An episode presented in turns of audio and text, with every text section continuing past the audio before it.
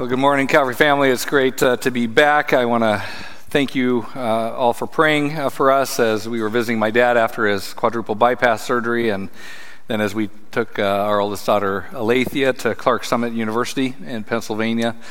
Uh, very kind of special time in our lives, very unique and important time in our lives, and I really appreciate uh, your prayers for us. And my dad's doing really well, so appreciate all who have prayed for him. Also, want to give a special thanks to Austin Dosh uh, for preaching while I was away, and uh, to Jim West for preaching on the day after I got back, uh, so I could really focus on my family during that time. And the messages that they brought were really powerful, really timely. I'm so grateful uh, for the way the Holy Spirit worked uh, through the preaching of His Word uh, through our brothers, and I'm so grateful for them. I was kind of joking around with Austin in the office because I was driving through the night because I had to. Uh, we had to drop uh, Lathy off on uh, Friday evening. We, have, we, we got kind of free at about 7:30, and I had a noon appointment in Grand Rapids the next day, so I had to drive through the night. And so I listened to Austin's message at about two o'clock in the morning when I was really hitting the wall, and. Um, and I told him I was like, "Man, you you grabbed my attention. You kept it throughout that you know that 45 minutes just went by um, you know so so well, and it's such a powerful message." And uh, when he heard that I listened to it at two in the morning when I was tired, he he he kind of joked. He said, "Well, I'm, I'm really glad I didn't put you to sleep." You know. So, so I, I, guess that's good because uh, you know it's better than uh, if he was hoping I had fell, fallen asleep. So uh, great, uh, great blessings our brothers brought to us. Well, this morning we're going to return to our study of the book of Isaiah, and I'm really excited about launching into chapters 36 through 39. So we're going to be picking up uh, where we left off about a month ago at uh, the end of chapter 35. Before we kind of dive into that section, what I thought I'd do, because um, it's been a few weeks uh, with uh, Sunil John preaching, and then Austin, and then uh, Jim West, as well as, if you remember, I did kind of a, a, we took a break from Isaiah and I did a couple topical messages in between then. And so, since it's been a few weeks since we've been in Isaiah, I want to spend some time reviewing uh, what we've studied in the first 35 chapters to kind of pause for a moment and kind of zoom out and see the big picture. And then in the last 20 minutes, we'll dive into chapter 36. So, again, kind of zooming out so you can recall the big picture, the book of Isaiah is divided into three distinct parts. And the transitions between the three parts are marked by historical narratives. There are two historical narratives in the book of Isaiah, and they provide the transitions between part one and part two, as well as between part two and part three. And so there's a historical narrative at chapter seven, beginning in verse one, and now a second narrative beginning in chapter 36 and verse 1. And I want to begin by pointing out to you the similarities between those two narrative sections. I want you to notice that both of the narrative sections, chapter 7 and then chapter 36, they begin with the exact same Hebrew construction, which simply means now it came to pass, or now here's what happened. It's kind of a construction indicating that the author is going to tell you some history. And they both begin with that same construction. And Isaiah is marking for us the transitions between the three different parts of his book.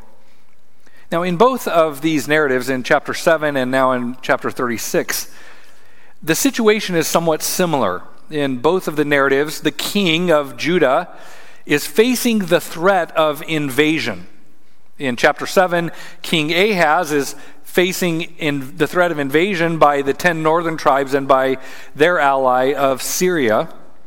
And in chapter 36, Ahaz's son, King Hezekiah is facing the threat of invasion by the Assyrians. So, in both narratives, the king of Judah is facing the threat of invasion. In both narratives, Isaiah exhorts the king to trust in the Lord, not in foreign powers, to deliver him from this invasion.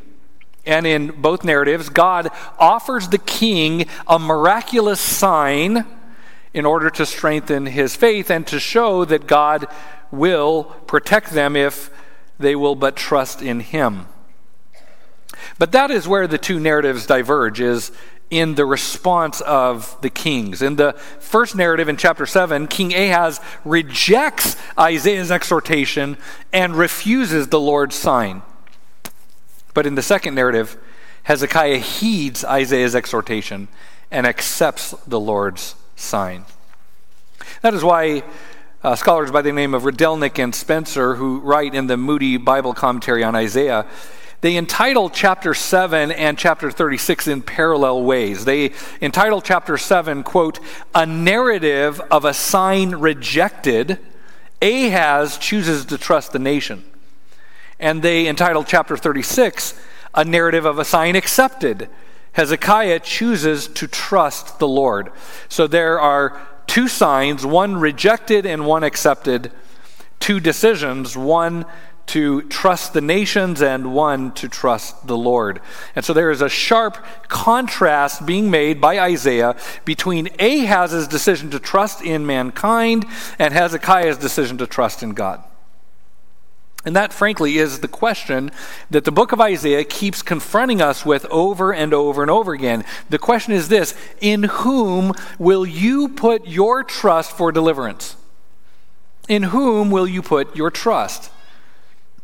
How you answer that question will determine whether or not you will collapse with the collapsing hope of man or whether you will stand firm on the unshakable hope of Christ, our rock and redeemer. So, even the structure of the book of Isaiah is teaching us lessons. In fact, I would say that the overall structure of Isaiah teaches us three key lessons. So, I want to take you back to the overall outline of the book and just kind of point out the obvious lessons from them. Chapters 1 through 6 take us into the divine courtroom. God is seated on his throne and he is entering into judgment upon mankind and upon Judah and Jerusalem specifically, as it is said in Isaiah chapter 1, verse 1. So we have the divine courtroom in chapters 1 through 6, and then we have warnings against the judgment for sin in chapters 7 through 35.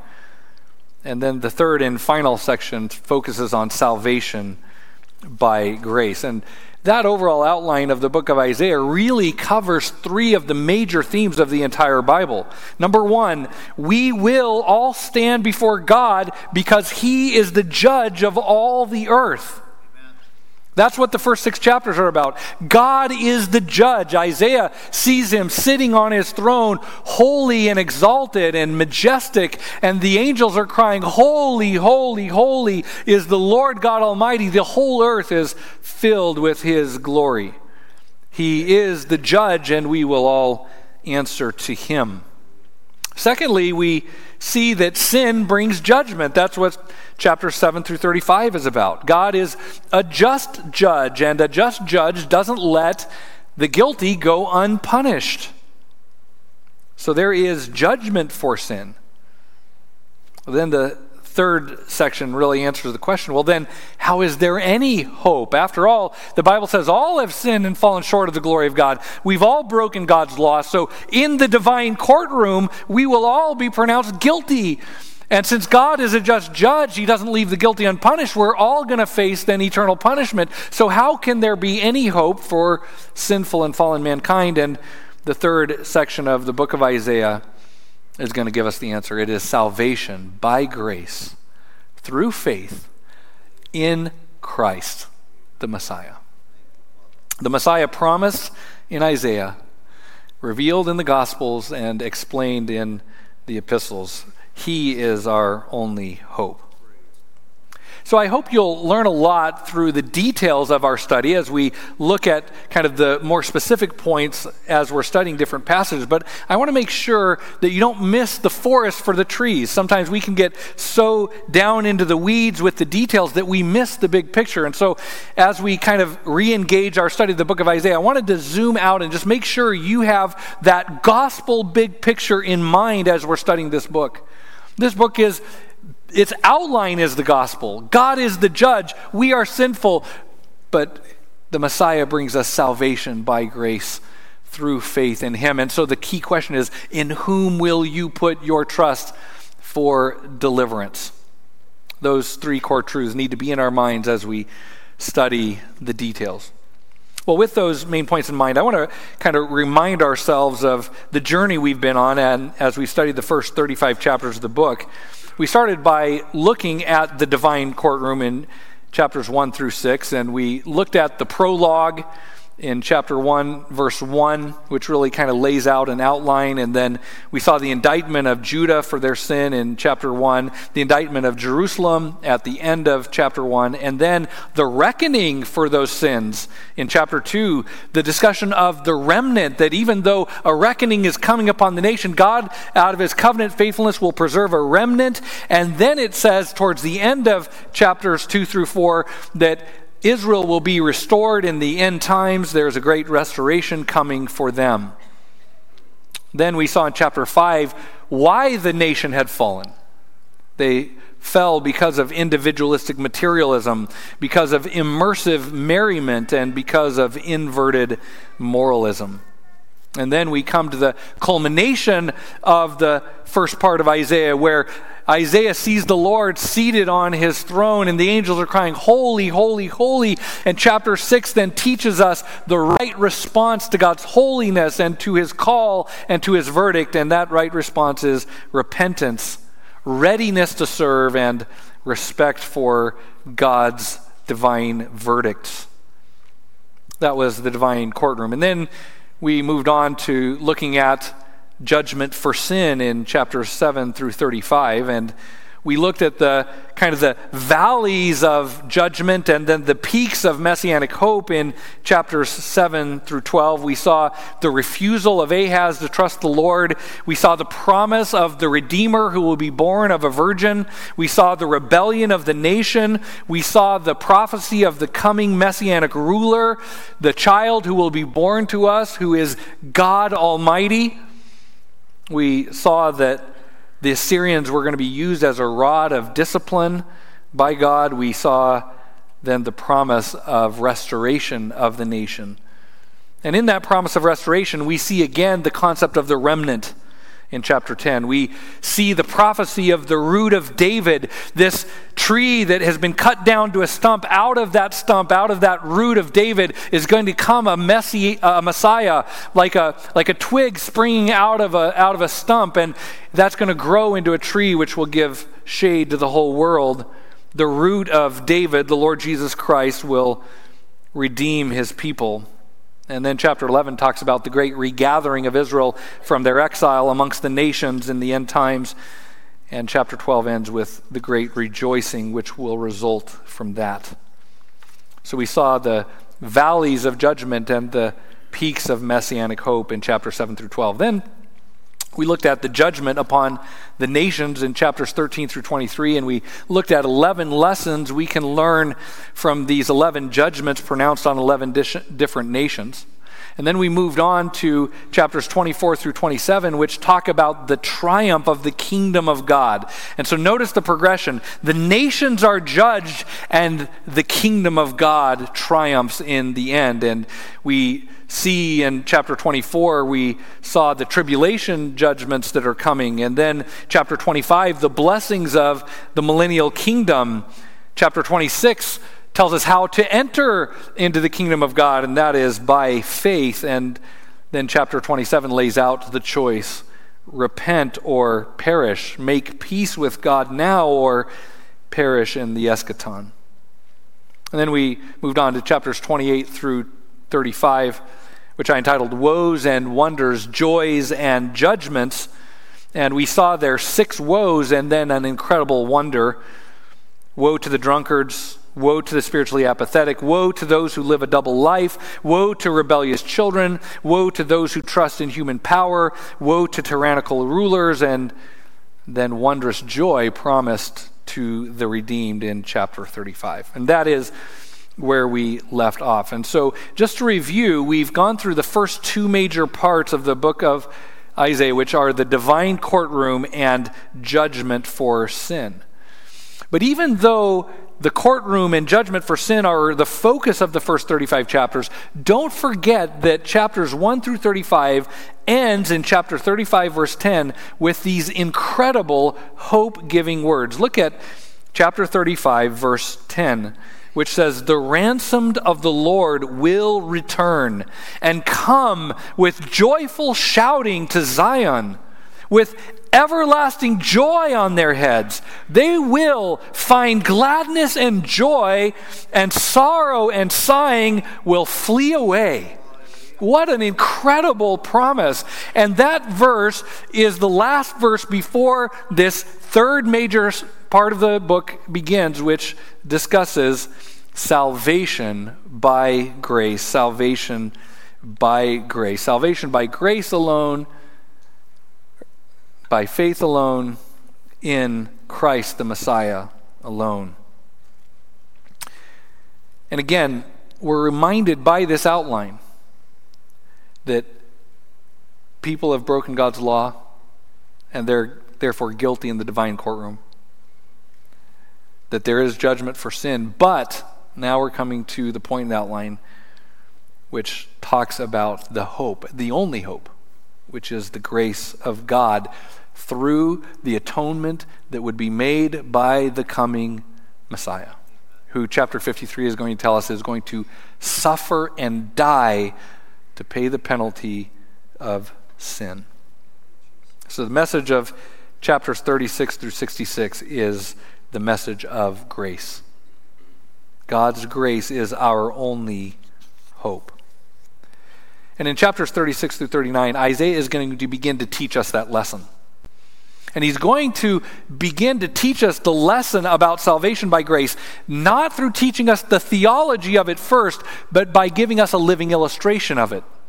He's going to take us back 2,700 years ago to take a look at the life of Hezekiah, King Hezekiah. And I've entitled this section in chapters 36 through 39 Fearful, Flawed, and Faithful, the story of Hezekiah. And I think as we look at Hezekiah's life this week and next, and possibly a third week, we're going to be seeing a lot of parallels with our own struggles, our own challenges. So I want to begin this section by reviewing what led up to the events which are recorded in chapters 36 through 39 to make sure you kind of have the historical context in mind. Remember that back in the time of Ahaz, Hezekiah's father, Judah faced invasion by the alliance of the ten northern tribes of Israel with Syria. They were trying to force Judah to join their alliance in order to fight together against the Assyrians. The Assyrians were a rising world superpower, and the Assyrians were conquering nation after nation after nation, and they were horribly brutal. And so the 10 northern tribes in Syria thought, well, maybe if we form a three way alliance, we can stand against the Assyrians. Ahaz rejected that because he was sure the Assyrians would win in the end. And so instead, he tried to make friends with the Assyrians, and the Assyrians in return imposed heavy tribute on the Judeans and began turning them into a vassal state of Assyria. So then Ahaz and the people under this heavy yoke the Assyrians were putting on them tried to get out from under that yoke by forging an alliance with the Egyptians. The Egyptians were a declining world superpower at the time, but Ahaz hoped that one superpower could counterbalance the other, and that somehow Judah, this little kingdom right in between them, could maintain their independence. But Isaiah forcefully warned against this. He had warned Ahaz against making friends with the Assyrians because he knew what it would mean. And now he warns them against making friends with the Egyptians and relying upon them. Isaiah keeps saying to Ahaz, Trust in the Lord, he will deliver you. Don't put your trust in human power. Ahaz made the wrong choice with terrible consequences. But when Ahaz died, his son Hezekiah began his sole rule. Uh, Ahaz and Hezekiah overlapped, as was often the case in transitions between father and son. But after Ahaz died and Hezekiah began his sole rule, he, unlike his father, heeded Isaiah's counsel. And so at some point in his reign, he refused to pay the tribute demanded by the Assyrians. And so in 701 BC, the Assyrians invaded Judah. And that's what we read about in Isaiah chapter 36, verses 1 through 3. Read along with me. It says, Now in the 14th year of King Hezekiah, Sennacherib, king of Assyria, came up against all the fortified cities of Judah and seized them. By the way, in about 1830, I believe it was, a prism was discovered in the ruins of Nineveh, the ancient capital of Assyria. And on this prism, written in Akkadian cuneiform, was what is called the Annals of Sennacherib. This is Sennacherib's own historical account of his conquest. And it lists all of these cities and towns that he captured and destroyed in his invasion of the promised land. But very interestingly, it says, I captured this city, I conquered this city, I destroyed this city, I destroyed that city. But when it comes to Jerusalem, Sennacherib says something differently. He says, Hezekiah refused to submit to me, and so I trapped him like a caged bird in Jerusalem. So, in other words, all of these cities were conquered, but for some reason, Jerusalem was not. And Isaiah chapters 36 through 39 is going to explain to us why Sennacherib could not conquer Jerusalem. Our text goes on in verse 2 to tell us what happens next. So the Assyrian army is capturing all of these cities of Judah. And it says in verse 2 And the king of Assyria sent Rabshakeh from Lachish to Jerusalem to King Hezekiah with a large army. And he stood by the conduit of the upper pool on the highway of the fuller's field.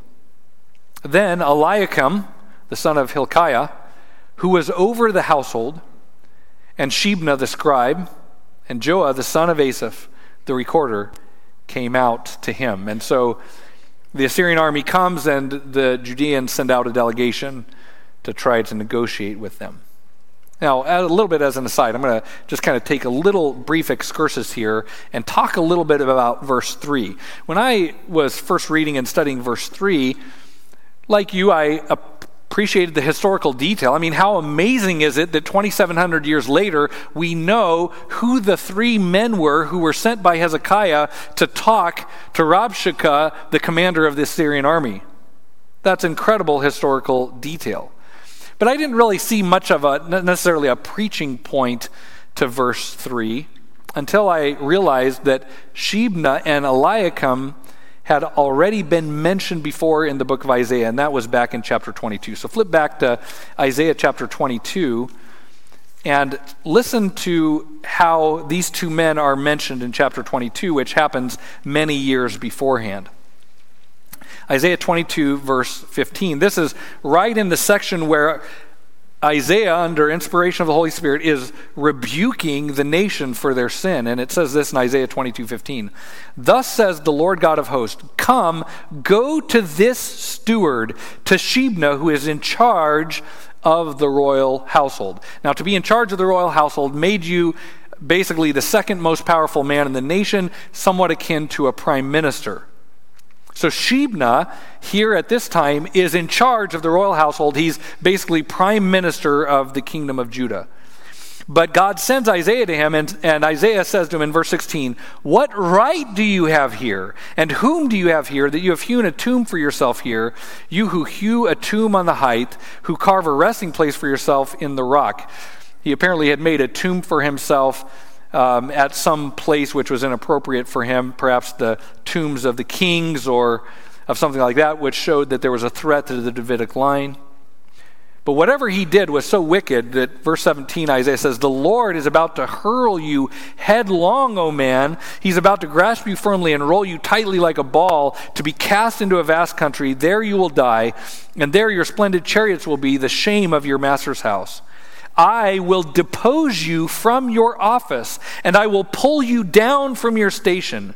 Then it will come about in that day that I will summon my servant Eliakim, the son of Hilkiah, and I will clothe him with your tunic and tie your sash securely about him. I will entrust him with your authority, and he will become a father to the inhabitants of Jerusalem and to the house of Judah. Then I will set the key of the house of David on his shoulder. When he opens, no one will shut, and when he shuts, no one will open. So here's a prophecy that Shebna will be deposed from his position, And eventually he will be taken away into exile, which happens later. But notice what is said in verse 30, chapter 36, verse 3. It says, Then Eliakim, the son of Hilkiah, who was over the household, just as Isaiah 22 predicted, and Shebna is who now? Just a scribe. Just a scribe. Isaiah's prophecy had come true. Shebna had been replaced by Eliakim as the head of the king's household. And so, even in the smallest of historical detail, the Bible is teaching us that the Word of God is always accurate and that what it predicts will happen just as has been written, down even to the details of the positions and titles of individuals. This is something that should inspire confidence in us because there are many prophecies that the Bible has made which are yet to be fulfilled in the future. But when we look at examples like this, we realize what God has said will happen, down to the most minute of details, down to the demotion of Shebna from prime minister to just a scribe to take notes for the guy who replaced him. The Word of God is always true. The next thing I want you to notice from these three verses is that this important meeting between Rabshakeh and the Assyrian commander and Hezekiah's delegation takes place at the exact same spot where Isaiah had talked to Ahaz 33 years earlier. Remember, 33 years earlier, God had told Isaiah, Go and meet Ahaz. Where? At this exact same spot, the conduit of the upper pool on the highway of the fuller's field. And so Isaiah goes and talks to Ahaz at this spot, tells him to trust the Lord, not to fear the coming invasion, but trust the Lord. Now, at this exact same spot, 33 years later, Hezekiah's delegation is going out now to confront the leaders of the Assyrian army. The exact same spot. And so there is an incredible parallel and contrast which is occurring here. Tragically, when Isaiah talked to Ahaz at this exact spot and exhorted him to trust God instead of human powers, Ahaz refuses. But now, through the ultimatum that the Assyrians give to Hezekiah's delegation at this exact same spot, Hezekiah is facing a virtually identical choice as the choice faced by his father. But this time, the circumstances are, are worse. When Ahaz had his conversation, it was just a one on one conversation with Isaiah, the prophet of God. Now, Hezekiah's delegation is standing in front of an army of 185,000 enemy soldiers who were known for their incredible brutality and who had been unbrokenly victorious in battle. Two very similar situations, but the one Hezekiah is facing is much, much, much more difficult. But notice the difference between the reactions. Ahaz disobeyed the Lord even though he only faced potential danger. Hezekiah, on the other hand, obeys the Lord even when he's facing actual danger. Ahaz faces potential danger and crumbles. Hezekiah faces real danger and stands. And there is an important lesson for us here. Over the years, I've noticed that those who disobey the Lord because of their fear of suffering or persecution or hardship usually do so when there is only the threat of persecution and hardship, not when they face actual persecution or hardship. In other words, people cave at the point of threat, not at the point of actual persecution. Compromisers, those who compromise in the face of pressure, usually cave to the pressure of evil powers before any real suffering or persecution occurs. Just the possibility of facing hardship is enough to get them to cave. Meanwhile, those who stand, they usually win the battle with their fears at the point of threat, and then they do well at the point of actual danger. And so there is a practical lesson for us here. I want you to listen very carefully to this lesson because we don't know what we may face in the future, but we know that the threats are starting to sound. The key moment of decision is when you are first faced with the possibility of danger or hardship for serving Christ and standing for truth. That's where the decision point is. The moment of decision is when you first realize that you could face hardship, suffering, or persecution if you do the right thing. That's your moment of decision. If you can overcome the threat, you'll overcome the danger with no problem. And I've seen and observed and had this testified to me in a variety of places in this world over and over and over again. In the countries where there is real persecution, they will tell you it's at the moment when your family threatens to disown you that you have a choice to make. It's not when they actually disown you. It's when they tell you, we will disown you if you don't deny Christ, or we will disown you if you get baptized, or we will disown you if you continue to go to church. That's the moment of decision. If you win there, you'll endure all the persecutions and sufferings just fine. Those who capitulate, those who turn back, do so at the point of threat. It's the lesson Peter learned, isn't it? He faced a threat and caved. But then when God, when he repented and when Jesus restored him, and then later on, when he faced threats, he stood against the threats, and so he stood strong all the way to the end of his martyrdom. It is the anticipation of negative reactions from the world that is the hardest thing to get over. Once you get over that, the actual risks are easy.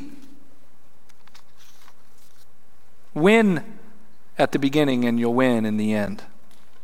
So, over the years, through the example of many others and some experiences of my own, I've learned that obedience to the calling and commands of Christ depend on winning the battle with the threat or possibility of danger, of hardship, or of suffering. If you win the battle with anticipatory fear, you'll do just fine when facing actual fear. I'll say that again. If you win the battle with anticipatory fear, you'll do just fine when facing actual fear. Satan and those he controls, the evil powers of this world, they are powerful. And we always need to be prepared and ready for persecution to become a reality. Jesus said, anyone who wants to live a godly life in Christ Jesus will be persecuted. So, suffering, hardship, persecution can become a reality at any moment. But we also need to remember this Satan's bark is usually worse than his bite. So if you can resist the urge to cave when he barks, you'll do just fine when he tries to bite. Resist the urge to run when he barks, and you'll do fine when he tries to bite. And there's a reason you'll do fine when he tries to bite because behind you, with you, and in front of you is the lion of Judah. And that barking dog will run with his tail between his legs. This is the difference between Ahaz and Hezekiah. When the enemy barked, Ahaz caved. But even in the presence of real mortal life danger to Hezekiah, he stood firm. And once he endured the Assyrians' bark, as we're going to see next week, the lion of Judah intervened to deliver him from their bite. So resisting Satan's bark is the key to defeating his bite. And because that is so important to learn, I want to spend the rest of our time this morning and then we'll really pick this up next week. I want to examine the bark of the enemy. I want to look at the threats, the intimidation tactics used by Rabshakeh, the commander of the Assyrian army, as recorded in chapter 36, verse 4, all the way through 37, verse 13. This passage where Rabshakeh comes. So Sennacherib is in the final stages of conquering Lachish. And so he takes, he has a massive army. He takes a powerful part of army, his army and sends it to Jerusalem. So Sennacherib is still at Lachish, takes one of his key commanders, sends him with a powerful army to Jerusalem. And these 185,000 about men come to the walls of Jerusalem, and Rabshakeh is going to try to convince Hezekiah to surrender without a fight, just to give up. And he's going to use 11 intimidation tactics against the Judeans and against King Hezekiah. And through the 11 methods of intimidation that Rabshakeh uses, we're going to learn lessons about how evil powers always try to intimidate God's people. This passage is going to give us remarkable insight into the way evil powers try to intimidate God's people into compromise or capitulation. They want us to give up without a fight. And so we need to be familiar with these 11 methods of intimidation and know how to resist them. Because these same pressure tactics are used in our day just in a different way. And we can be glad that we're not, you know, facing an enemy that's, you know, going to you know, disembowel us. And as Rabshakeh says, you know, we're going to lay siege to you until you're starving so badly you're going to drink your own urine and eat, eat your own feces. We're not facing that threat. But with lesser pressures, evil powers still try to use these same 11 intimidation tactics. So, what I want to do this morning is just kind of briefly list through them. And then next week, we'll kind of go through the passage and we'll talk about them in greater detail. But let's take a brief look at 11 pressure tactics used by evil powers to intimidate God's people into capitulation. Compromising the truth, capitulating to whatever they want. What are the 11 pressure tactics evil powers use? I have them listed in font so small uh, only a microscope can see them. But don't worry, we'll enlarge them as we go one by one. Number one, oops, there we go. Number one, evil powers emphasize their own power and prestige. Number two, evil powers assert that God's people have placed their confidence in empty words. Number three, evil powers assume that God's people are relying on human power and human leaders. Number four, evil powers accuse God's people of dishonoring God. Number five, evil powers attempt to entice God's people by offering them position, power, and prosperity. Number six, evil powers twist and misapply God's word. Number seven, evil powers pressure God's people by telling them that they'll be responsible for the suffering of others unless they do what the evil powers demand. Number eight, evil powers undermine people's confidence in godly leaders. Number nine, evil powers claim there is no difference at all between Yahweh and the false gods of the nations. Number 10, evil powers question the integrity of God's own word.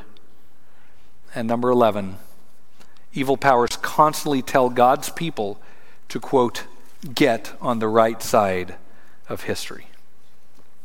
That's how evil powers bark. That's how they barked 2,700 years ago. That's how they bark in our day. You need to learn how to withstand these 11 intimidation tactics. And as we prepare to come to the Lord's table, I want to ask you to consider something. When the world uses these 11 methods of intimidation, what will your response be? Remember, the key decision point is at the point of threat. When you at your job are faced with a choice, say what they demand you say, do what they demand you do wear or display what they demand you wear or display. Or else. That's the point of threat. And that's the point of your decision. They will apply intimidation tactics. I know that some of our brethren used to advise their children. They would drive them by a prison, and they would say, Look at it. Are you willing to live there? Are you willing to live there? Choose now before they bring the choice to you. When the world uses these 11 methods of intimidation, what will your response be? Will you cave? Will you capitulate? Will you compromise like Ahaz did? Or will you pray, persevere, and praise like Hezekiah did? Who will you trust? And who do you fear? Let's go to the Lord in prayer. Lord, so many lessons to learn that you have taught us from what happened to real people in a real time. Even though it's so long ago, Lord, these lessons still resonate down to our very hearts and speak to our circumstances as well. Lord, we're not facing anything like what Hezekiah faced. But Lord, we do face our own kinds of threats and intimidation in our day. Lord, help us, like Hezekiah did, to pray, to persevere, and then to praise you for the deliverance that you bring. As we come to your table, Lord, prepare our hearts to keep you first, to trust in you alone. And Lord, your table is a powerful reminder of why we can do that and why we should do that, why we must do that. So fill our hearts with gratitude and joy as we come to your table, we pray in Jesus' name. Amen. I want to invite the men to come and